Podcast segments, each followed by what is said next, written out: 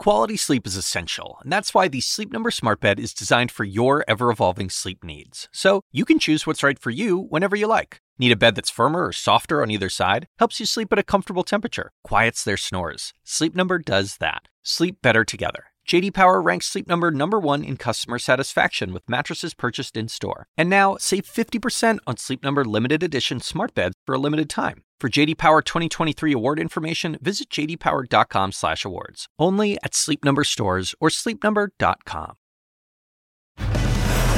You can see the pain in the mother's eyes.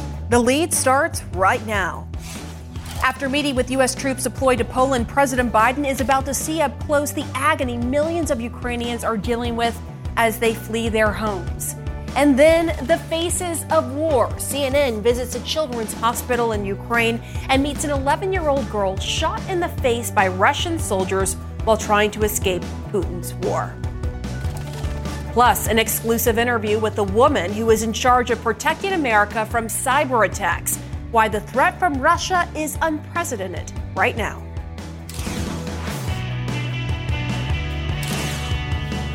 Hello and welcome to the lead. I'm Pamela Brown in for Jake Tapper on this Friday. And we begin this hour in Warsaw, Poland, where President Biden is focusing on the human toll of the war in Ukraine and the lives upended by Russia's brutal invasion. More than 3.7 million people have now left Ukraine, more than half crossing into Poland, a NATO ally. The president visited U.S. service members stationed just 75 miles away from where Russian bombs have fallen. President Biden told them the stakes of this war go far beyond the borders of Ukraine. As Kaitlan Collins reports, the president's trip gives him a firsthand look at a region feeling deeply unsettled by the war next door. In Poland today, President Biden highlighting the human toll of Russia's invasion of Ukraine. Those little babies, little children, looking at mothers who uh, you don't have to understand the language they speak. You just see in their eyes pain. More than 2 million people have arrived in Poland since the invasion began, displaced by what Biden calls Putin's war of choice. It's like something out of a science fiction movie. You turn on the television and see what, the, what these towns look like in cities. After pledging a billion dollars in assistance, Biden was briefed by Polish President Duda and other officials leading the humanitarian response.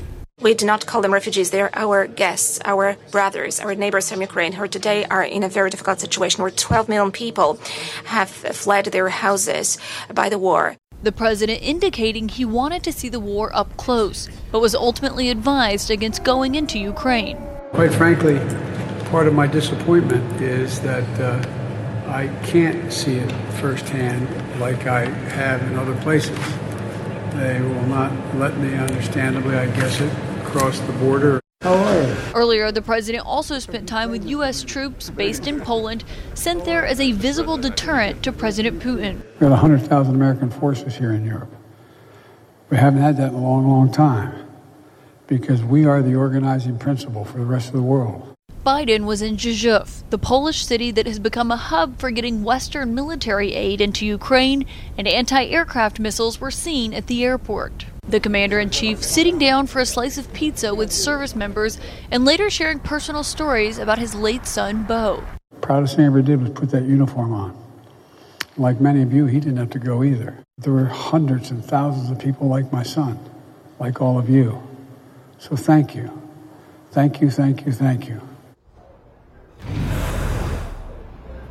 And Pamela, today President Biden came face to face with those U.S. forces who are stationed here in Poland. Tomorrow he'll come face to face with some of the Ukrainian refugees who have fled Ukraine since this invasion started and are now in Poland. Obviously, that has the potential to be a very emotional day for President Biden.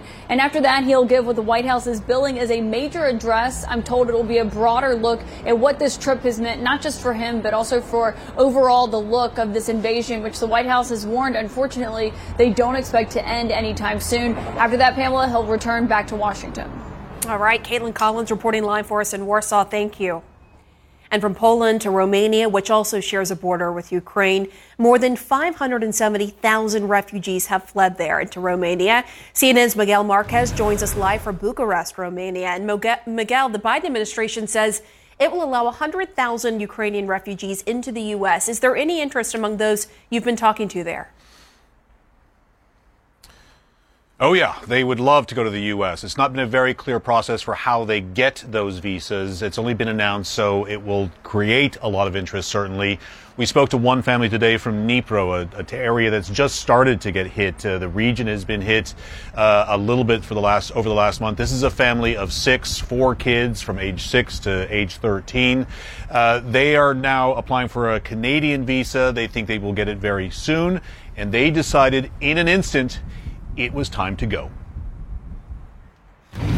It's difficult for the kids. They really want to talk to their friends. But the situation as it is, we are moving on. And that's exactly the point. They are moving on. Three weeks ago when we got here, there was shock and disbelief at what was happening. The people planned to go back to Ukraine as soon as they could. Now it seems to be settling into realization that they are not going back anytime soon, and they are looking for options for the long term. And for this family, it looks like they will be moving to Canada. Mm. Pam? And will do Romanian officials expect the situation to get worse because we know how many have actually left Ukraine according to the UN numbers, but there's a lot of people who have left their homes who still remain in Ukraine who may want to get out too. It, it's those internally displaced that they're very concerned with. We've met a lot of people who hung out in the Lviv area for several weeks, and now they're starting to come into Romania and other countries. The number of refugees coming across the border into Romania is starting to creep up. It's been creeping up a little bit in the last few days, so that may be the start of a much bigger wave. It all depends on what happens with those humanitarian corridors and how much harder the Russians continue to hit those civilian areas across the country. Pam? All right, Miguel Marquez with important reporting from Bucharest, Romania. Thank you, Miguel. Joining me live to discuss is former U.S. Ambassador to NATO, Kurt Volker. He is also the former U.S. Special Representative for Ukrainian negotiations. So, Mr. Ambassador, I want to start with your reaction to what we just heard there uh, from Miguel and his reporting. Do you think it's likely that these refugees will see their homes again? So many are still holding out hope for that. Um, and I, I think quite naturally, uh, they don't want to be refugees. They, they're not looking to move. They're very proud to be Ukrainians. They want to get back to their homes. And for that to happen, Putin actually has to lose this war. Uh, so that needs to be an important focus going forward, is to, to try to make sure the Ukrainians prevail and give them all the help we can. And I do think that they will make it. I don't think Putin ultimately can take and hold Ukraine. So they will have an opportunity to go home. But it's just heartbreaking to see the situation they're in and the choices they're having to make now. You talk about the help that they need. Ukrainian officials are telling the U.S. they urgently need 500 anti aircraft missiles and 500 anti tank missiles. Do you think that's a realistic request that the U.S. could meet? Um, well, not alone. I think that it's uh, up for all countries, the United States and our allies, to look at what we have in stores, to look at what we can give from our own military, and then fill behind with procurement to, to beef up our own military uh, after having transferred that. Uh, but I think it is a realistic number. And I think that it is also something that is essential for us to do. Uh, we have to recognize that we can't allow Putin's aggression to be rewarded, uh, either with territory or with conquering Ukraine. We can't allow a permanent humanitarian catastrophe like this. And if he's not stopped in Ukraine when there's a Ukrainian military and government ready to do the fighting, we're going to be facing an even worse situation after. So it's essential that we give them everything that we can. President Biden, as you heard earlier, said that he is disappointed that he can't cross into Ukraine, but he will be meeting with refugees in Poland and he will be giving a major address, according to the White House. What would you like to hear from him on this?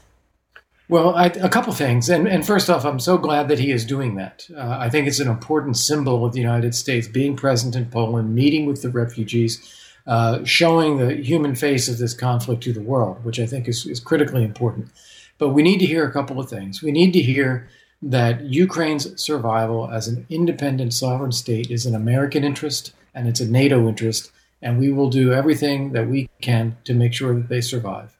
We need to see a, great outpouring for the humanitarian uh, relief effort, and we need to have a tough warning, as he has been doing already, tough warning against any use of weapons of mass destruction. I want to ask you about um, his response as well and what he has taken off the table, a number of responses off the table for Ukraine. If Russia launches a chemical, biological, or nuclear attack on Ukraine, what options remain that, that fits that fit with the president's previously stated limit, saying there would be consequences. Yeah. Well, I think we have to, to stop putting limits on ourselves. Uh, what Putin has done in Ukraine is unconscionable and intolerable. Uh, so we, we should stop putting the limits out there in public and make Putin begin to wonder what it is we actually may do. The last thing he wants is to draw NATO or United States or others into this conflict. He needs to be warned and he needs to be careful. Uh, as far as uh, what things should be, I don't think it's wise, and I think the president is right. Don't tell in advance what we will do. Uh, equally, don't say what we won't do. Let Putin be in doubt, but make clear that there will be forceful consequences of any use of weapons of mass destruction by Russia. All right. Ambassador Kurt Volker, thank you so much for joining the show. Thank you. Resisting the Russians, new evidence Russian forces may be stopped in their tracks outside of Kiev. Plus, she's an aspiring gymnast who loves animals. But now, this 11 year old girl is being treated for a gunshot wound in the face in a Ukrainian children's hospital. Her story next.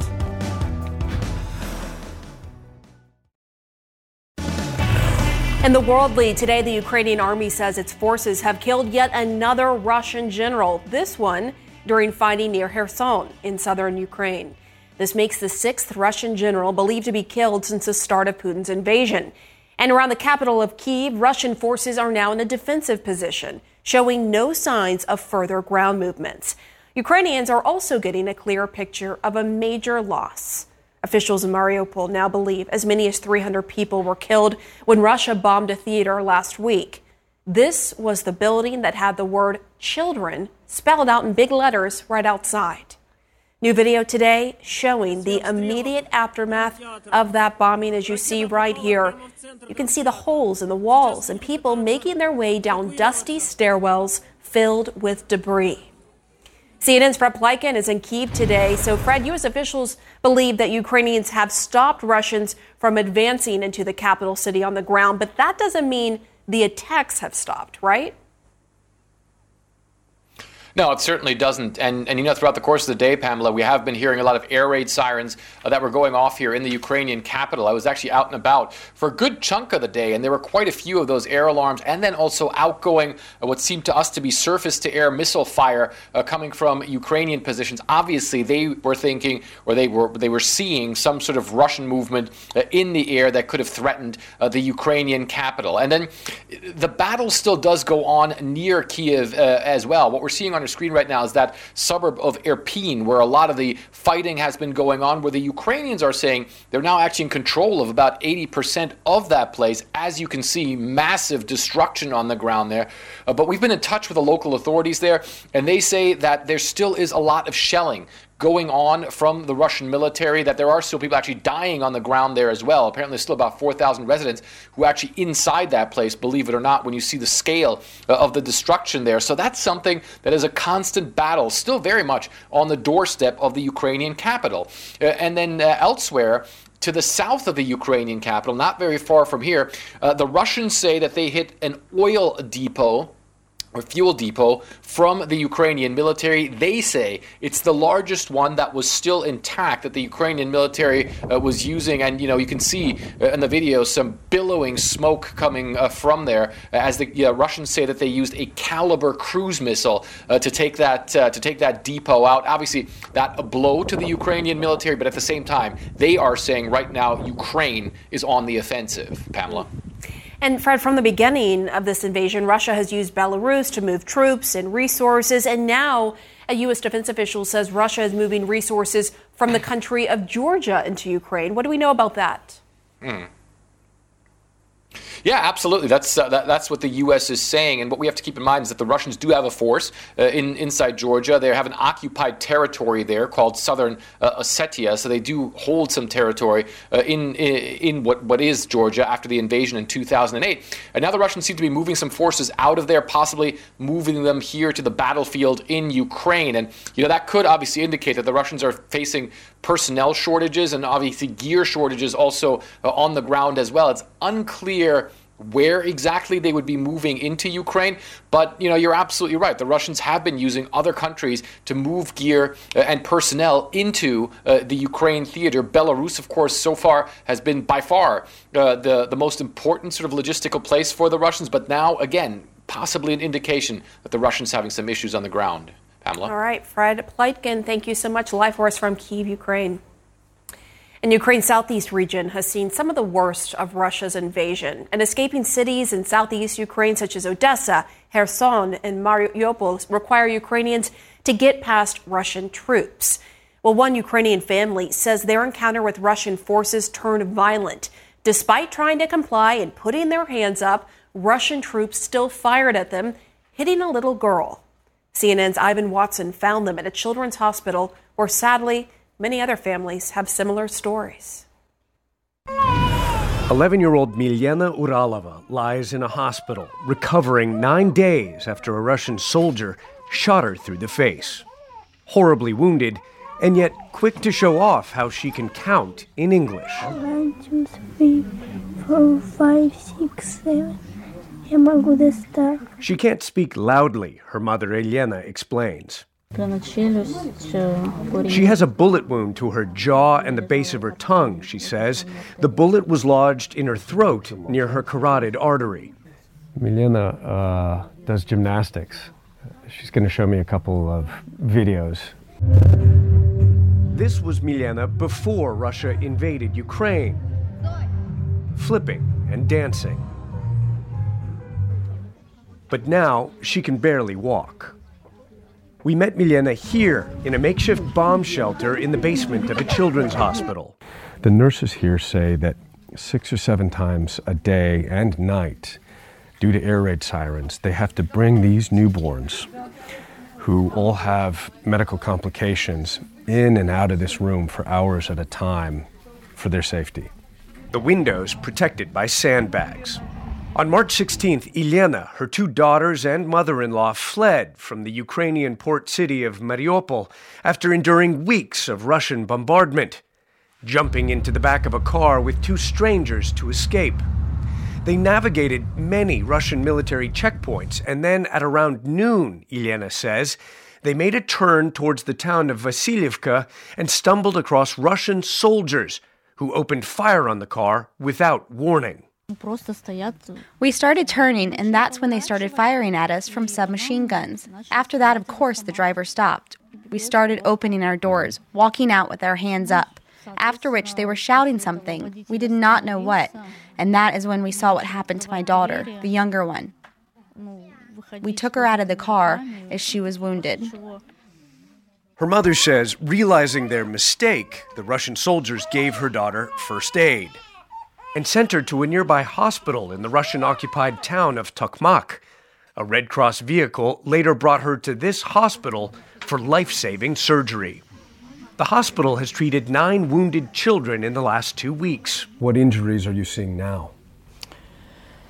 Different injuries, different trauma. It's head trauma, it's uh, amputation, traumatic amputation it's uh, um, bullets trauma. Dr. Ivan Anikin says Milena is now stable and will live, hopefully without long term physical disabilities. But she has not so good psychological uh, status. She worries, she cry, she afraid uh, different sounds. Milena's mother has a message for the Russian soldiers who shot her daughter. Go back home. Why are they here? They are mercenaries who don't care about us, don't care about the situation in this country or this war. They don't care who they are shooting at. As for Milena, she shows photos of her cats, Musia and Busia, and looks forward to one day going back to doing gymnastics. Ivan Watson, CNN, Zaporizhia, Ukraine. Our thanks to Ivan Watson for that powerful reporting and telling that little girl's story. We wish her the best as she heals. And coming up, I talked to the woman in charge of protecting America from the hidden Russian threats that could cripple the U.S. The CNN exclusive interview up next. In the tech lead, in an exclusive interview today, the head of cybersecurity for the U.S. government warns Russia may not only attack, attempt a cyber attack on critical infrastructure in the U.S., but might also try to push disinformation about that attack to sow panic. Jen Easterly leads CISA, or the Cybersecurity and Infrastructure Security Agency. The threat of a Russian cyber attack is not new, so I asked Easterly why Americans and companies need to be hyper vigilant right now. And here's her response. It was pretty unprecedented to see the President of the United States earlier this week make a specific statement about Russian cyber activity and a focus on exploring options for potential cyber attacks. So, why should Americans care about that? Well, at the end of the day, these networks, these systems, this data, this is really what underpins our daily lives. It's our power, it's our water, uh, it's how we get money from the bank. Uh, it's how we get gas at the pump. It's how we get food at the grocery store. That infrastructure is at risk of malicious cyber activity. Easterly also told me the economic sanctions on Russia could also have consequences in cyberspace. Malicious cyber activity is part of the Russian playbook. And so there could be unintended cascading consequences from Russian attacks, cyber attacks in Ukraine, in Europe. There could be an uptick in ransomware activity, and there could be deliberate retaliatory attacks for the very severe, very punitive sanctions that the U.S. and our allies have come together as a community to levy on Russia. And Russian, the Russian government may feel like they can use these capabilities, this preparatory activity, the exploration for potential cyber attacks, uh, to have a real impact on the American people. Easterly also weighed in on the invasion likely not going as Putin planned, saying those battlefield setbacks could be putting more pressure on Russian intelligence officials. The cybersecurity agency CISA wants to stress every organization and business, large and small, should be proactive against cyber incidents using multi factor authentication systems, keeping software up to date. Organizations can also report abnormal cyber activity anytime by emailing report at CISA.gov. And I'm going to have much more on my interview with the head of CISA tomorrow evening on CNN Newsroom starting at 7 o'clock Eastern.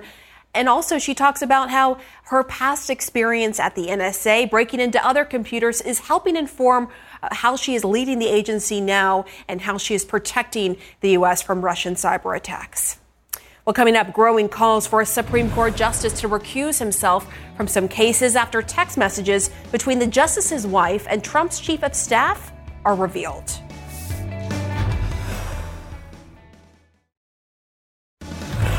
In our politics lead, newly revealed text messages raising conflict of interest concerns about the nation's highest court.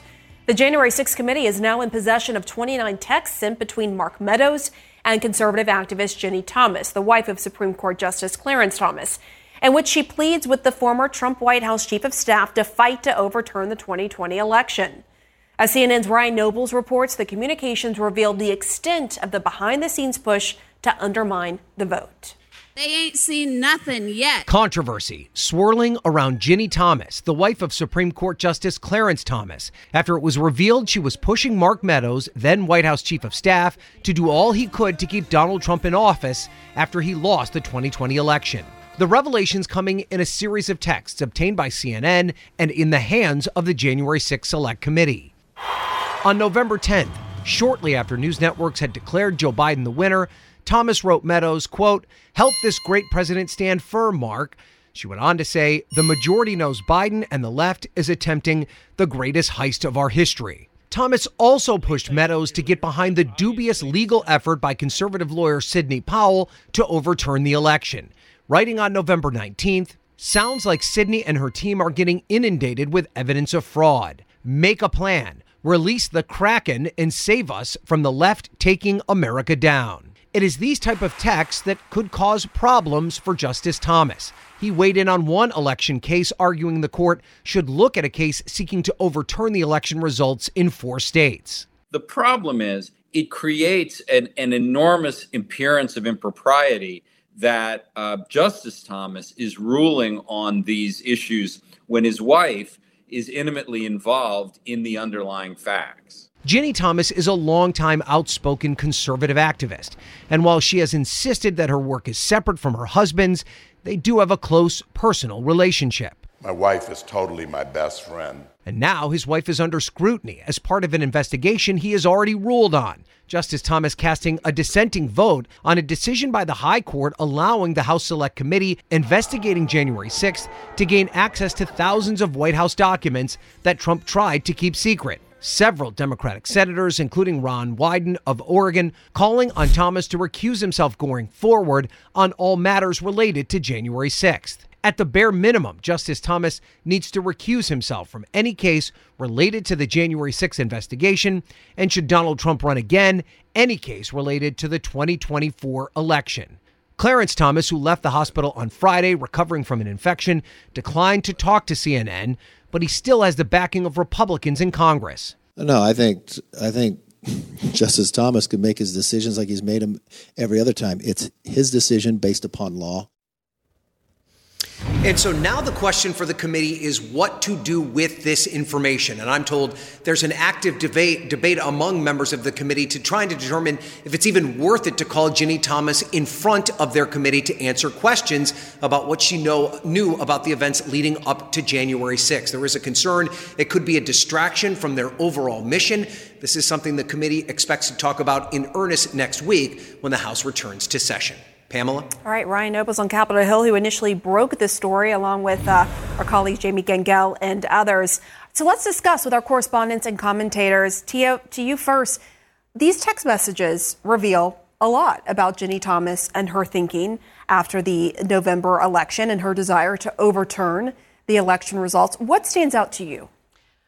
I think what stands out to me is that the text messages appear to indicate that she was among the many Americans who believed a lot of the QAnon cons- conspiracy theories, and it shows how widespread QAnon's reach has been. You know, that it, the fact that a, a spouse of a Supreme Court justice believes some of these baseless, you know, falsehoods and lies. That that to me is what's most surprising, and also that she felt empowered to go to some of the highest levels of the executive branch at the time.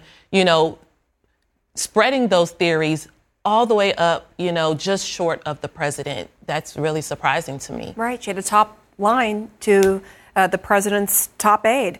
Um, so, Abby, you heard there Ryan talking about the committee is trying to figure out whether they ask her to come in, what they should do. What do you think the significance of these texts are to the committee?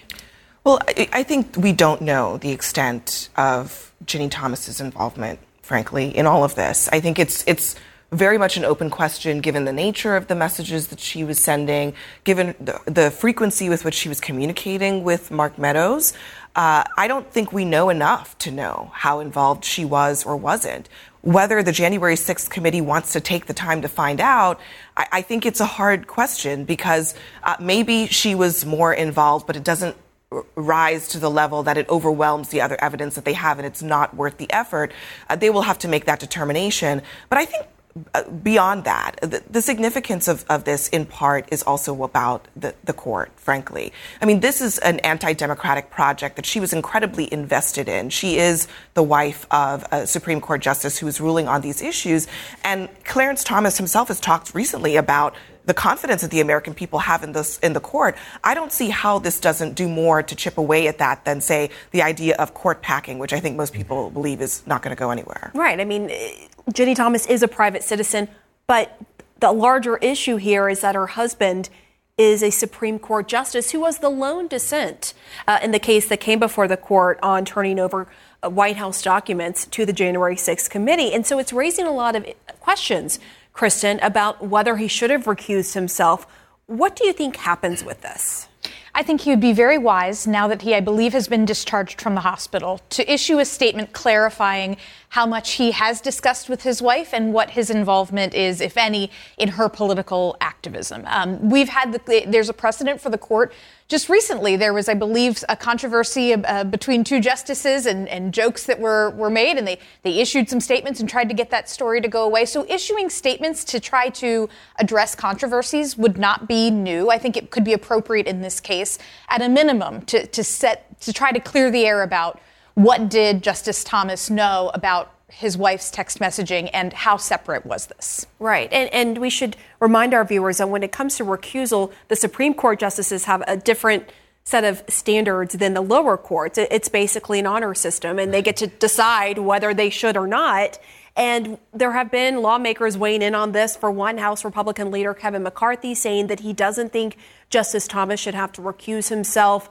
But just this week, Senator Ted Cruz, as we all saw, pressed Supreme Court nominee Judge Jackson about recusing herself in a case involving her alma mater's affirmative action policy. So, what do you make of this? I mean, the, the hypocrisy there is like in broad daylight this week, where Republicans are asking, as you mentioned, uh, potentially future justice to recuse herself from an affirmative action case. And there's no question. I mean, I don't think it's a dispute that uh, Justice Thomas should not have ruled in this case. In fact, he may have known that his wife's texts were the ones that would have been revealed if, if the uh, committee got access to the president's uh, documents. And so there's maybe more communication involved that we still don't know about that the committee might have access to. And I, I think that's, there's no question, that's one part of the story here, which is the courts, as Abby said. I think the other, which the, the committee has done a great job and keeps trickling out, they've, they've, they've filed in court that they believe that there was a c- criminal conspiracy executed by, this pres- by the former president and his campaign and are showing that this isn't just uh, a bunch of hoodlums who showed up on the mall and it wasn't just the president. There's a vast set of individuals, including the chief of staff, the wife of a Supreme Court justice. We keep seeing more of this trickle out, showing that there were people that were trying to be involved in turn- overturning an election. But quickly, what would you say to those um, on the other side of this who say, look, she's a private citizen, she's just the wife, she can have her own life, she can have her own thoughts and opinions. Why, why does this matter? Because those in her camp are staunch, staunchly defending her, and that is the argument that they're making. You know, I think, you know, one of the things we've talked about is if this was applied to something on the other side of the aisle, would the same standard be in place? And again, we've seen Republicans indicate that there are things they wouldn't tolerate for someone who perhaps um, disagreed with them politically. So if we're talking about what is the standard for recusal, what is the standard for conflict of interest, what is the standard of, you know, what type of activity that someone close to a Supreme Court justice is doing that perhaps would compromise the judge's ability to be impartial, that's what we need to consider. What do you think, Abby? Yeah, I mean, I think that's exactly right. I, look, this is a, a question of uh, whether or not Justice Thomas, frankly, should ever rule on these issues when it comes to uh, this president his election lies, the attempts, by the way, which would have would would in the minds of some of these individuals brought the issue of the election all the way to the Supreme Court. The purpose was to get this issue to the court, and the question is, can Justice Thomas rule on those issues given his wife's involvement in the conspiracies to overturn the last election? Right. It's one thing to look at what he's done in the past. He didn't recuse, but like you said, these issues are still going to be coming before the court. Thank you all so much. And be sure to join Abby Phillip for Inside Politics Sunday at 8 a.m. Eastern. Coming up, amusement park horror. A teenager dies after falling from a ride hundreds of feet in the air. CNN talks to his father. Up next. Internationally, tragedy on a recently opened amusement park ride in Orlando. Investigators are looking for the reason why 14 year old Tyre Sampson fell to his death last night from a nearly 40 story high ride at a Florida amusement park, billed by park officials as the world's tallest freestanding drop tower. Just released footage shows the moments before the accident. And we want to warn you this video is very disturbing.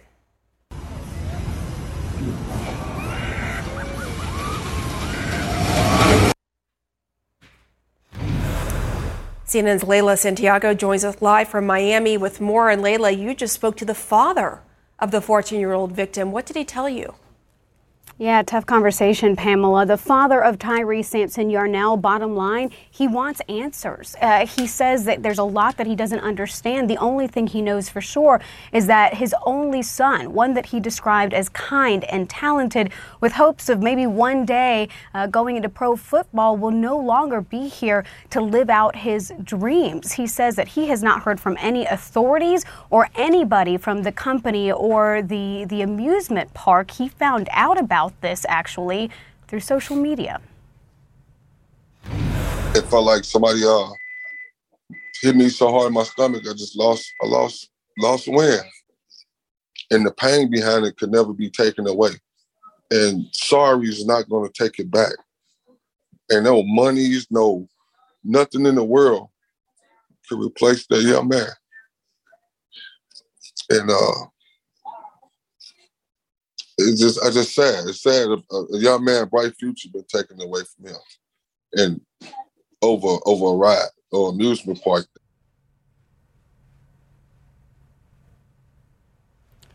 So, what he wants from this is not only answers, but to ensure that it never happens to another parent or child. Again, Tyre was from Missouri. He was here with his football team on spring break, Pamela. Mm. I can't believe the father found out about this on social media.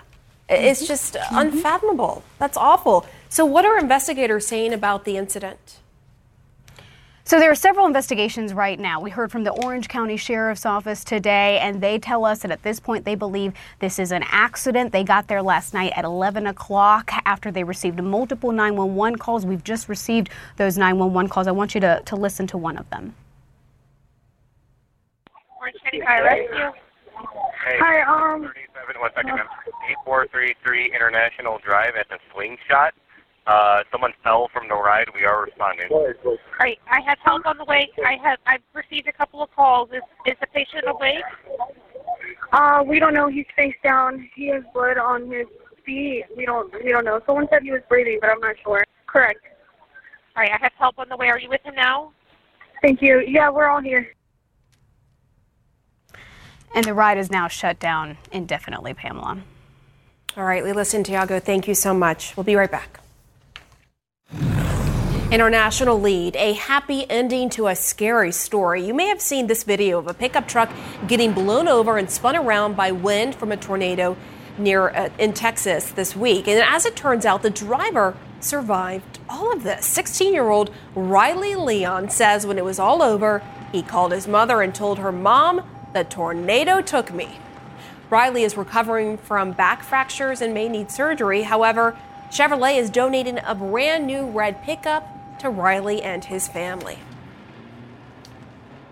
And before we go, a correction. In November, we ran a story about Afghans desperate to flee the country who face paying high sums beyond the reach of average Afghans. The story included a lead in and banner throughout the story that referenced a black market. The use of the term black market in the story was an error. The story included reporting on Zachary Young, a private operator who had been contacted by family members of Afghans trying to flee the country. We did not intend to suggest that Master Mr. Young participated in a black market. We regret the error, and to Mr. Young, we apologize. Tune in to CNN Sunday for a two hour edition of State of the Union. My colleague Dana Bash will be talking to Senator Cory Booker, Senator Jim Risch, plus chef and philanthropist Jose Andres. And for the second hour, Ukraine's ambassador to the United States joins as well as Senator Mark Warner and Congressman Mike McCaul. It all starts at 9 a.m. Eastern on Sunday. And you can catch more of me on CNN tomorrow and Sunday evening. Our coverage continues now with Wolf Blitzer in the Situation Room.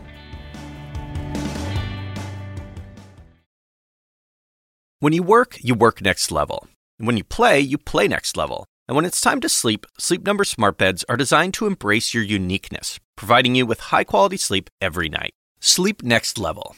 JD Power ranks Sleep Number number 1 in customer satisfaction with mattresses purchased in-store. And now, the Queen Sleep Number C4 smart bed is only $1,599. Save $300 for a limited time, only at Sleep Number stores or sleepnumber.com. Prices higher in Alaska and Hawaii. Quality sleep is essential, and that's why the Sleep Number Smart Bed is designed for your ever evolving sleep needs. So you can choose what's right for you whenever you like. Need a bed that's firmer or softer on either side? Helps you sleep at a comfortable temperature, quiets their snores. Sleep Number does that. Sleep better together. JD Power ranks Sleep Number number 1 in customer satisfaction with mattresses purchased in-store. And now, save 50% on Sleep Number limited edition smart beds for a limited time. For JD Power 2023 award information, visit jdpower.com/awards. Only at Sleep Number stores or sleepnumber.com.